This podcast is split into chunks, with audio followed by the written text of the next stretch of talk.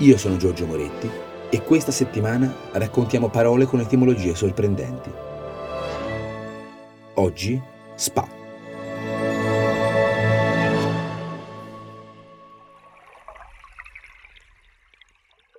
Così come ne escono sempre parole disusate, nel dizionario entrano continuamente parole nuove.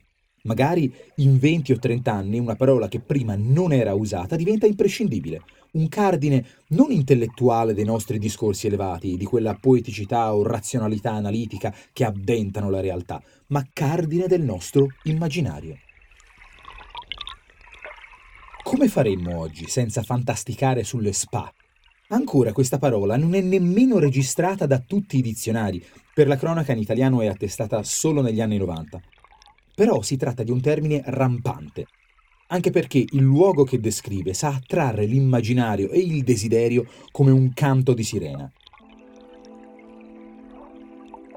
Se 20 anni fa albergo con spa non era una dicitura comune, oggi è una chiave di ricerca popolarissima, è uno dei primi filtri, delle prime features da squadernare. In realtà non stiamo parlando di una trovata recente né bizzarra, anzi è una roba vecchia come il cucco. La spa non è che un centro termale, che in assenza di termini naturali si reinventa. Centro benessere, lussuoso, con varietà di piscine, bagni, saune, cromoterapia, acqua di cetriolo.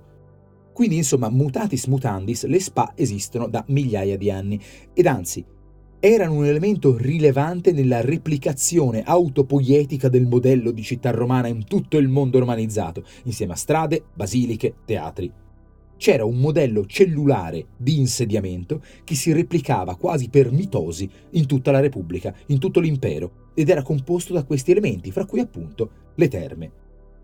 Ma la nostra spa ha un tratto decisamente più moderno e si intreccia col motivo per cui porta questo nome. Ci arriva dall'inglese, ma è un'antonomasia. Spa infatti è una città belga, situata nella provincia vallona di Liegi, nell'est del paese, non lontana dal confine con la Germania, ed è nota per le sue sorgenti. La fama degli effetti medicamentosi di queste fonti crebbe, attirando in maniera stabile turisti britannici pare già dal XVI secolo.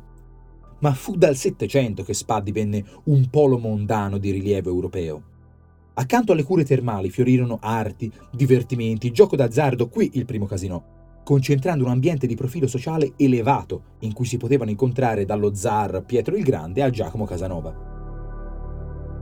Anche noi in Italia abbiamo molte belle terme, meravigliose, ma non è difficile intendere perché sia il nome di questa località belga a misurare sulla scena mondiale l'antonomasia del bel posto in cui, con trattamenti d'acqua e delizie variegate, nella lussuosa cura del corpo e forse dello spirito, si gode è una questione di prestigio radicato su una scena cosmopolita, con buona pace delle belle terme che non hanno avuto la fortuna di attirare il jet set dell'aristocrazia europea d'ancien regime. Ma va aggiunto che girano molte panzane sull'etimologia di SPA, che per la sua brevità invita subito il pensiero all'acronimo. Se una SPA SPA è una società per azioni, una SPA potrà ben essere una sigla del genere Magari, ha ipotizzato qualcuno, salus per aquam, salute attraverso l'acqua, latino, termi, ai latini piacevano le terme, torna tutto, ma no, te lo confermo, il riferimento è la città di Spa e la sua rinomanza moderna. Solo sul perché questa città si chiami così il buio è più fitto.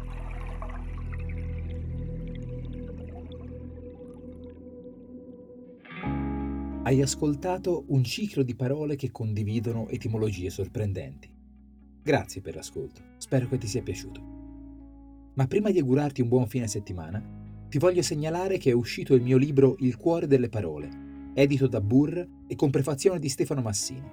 Un libro di quiz sulla lingua italiana, 370 divisi in 33 argomenti spiegati e raccontati. Preordinandolo sui negozi online o in libreria lo avrai in mano dal 6 giugno. Il cuore delle parole di Giorgio Moretti per Burr. Buona giornata e buon fine settimana. A lunedì!